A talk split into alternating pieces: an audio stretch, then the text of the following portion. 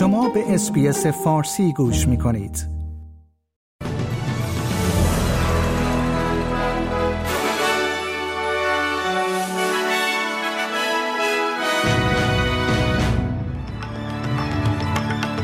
پنی وانگ وزیر امور خارجه استرالیا در حال افزایش فشار بر چین برای متقاعد کردن روسیه برای پایان دادن به جنگ خود در اوکراین است همگام با کاهش بارندگی در بخشهایی از ایالت نیو ساوت جوامع متاثر از سیلهای روزهای گذشته نیز به سمت بازیابی و عملیات بازسازی پس از سیل حرکت می کنند و جاسیند آردن نخست وزیر نیوزیلند خواستار ایجاد یک چشمانداز بلند مدتتر در خصوص منطقه اقیانوس آرام شد.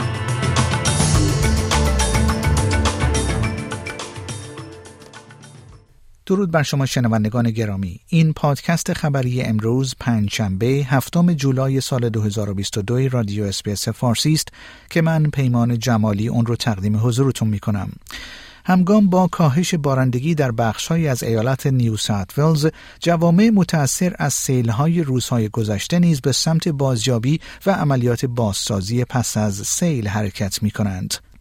مقامات می‌گویند که خطر سیل برای ده ها هزار نفر در مناطقی از جمله هانتر ولی و سواحل میانه شمالی وجود دارد. در خلال شب گذشته پنجاه عملیات امداد شبانه انجام شده است.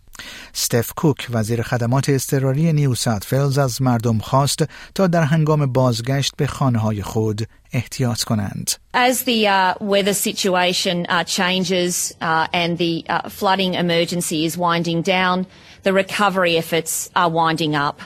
Uh, so the SES has conducted uh, near on 800 rapid damage assessments uh, in the past 24 hours, uh, and those uh, rapid damage assessments will start to uh, ramp up as areas are cleared and people are able to return to their homes. جاسیند آردن نخست وزیر نیوزیلند خواستار ایجاد یک چشمانداز بلند مدتتر در خصوص منطقه اقیانوس آرام شد.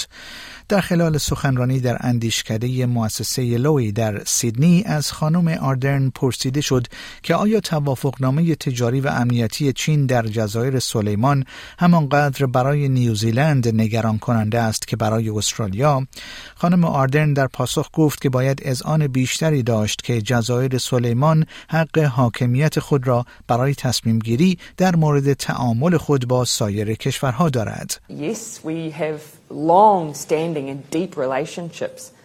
China has quite long standing relationships in the Pacific too. And the Solomon Islands in 2019 obviously flipped their recognition from Taiwan to China.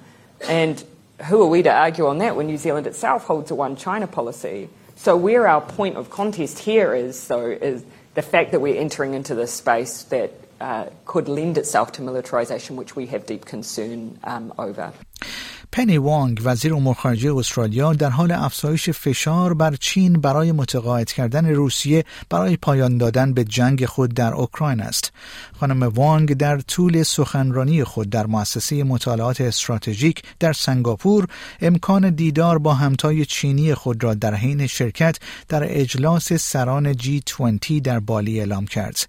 وی افزود که همه شرکای انجمن کشورهای جنوب شرق آسیا یا به عبارت دیگر در آسیان مسئولیت تضمین ثبات در منطقه را دارند. The new Australian government has made very clear we see our future in this region. We see our security in this region and it is uh, a shared vision or shared interests about the nature of the region we want. One which is governed by rules and norms so that behaviour is predictable and one that is peaceful خانم وانگ می‌گوید امنیت جنوب شرق آسیا برای استرالیا یک نگرانی حیاتی است و خواستار تقویت روابط این کشور در منطقه است.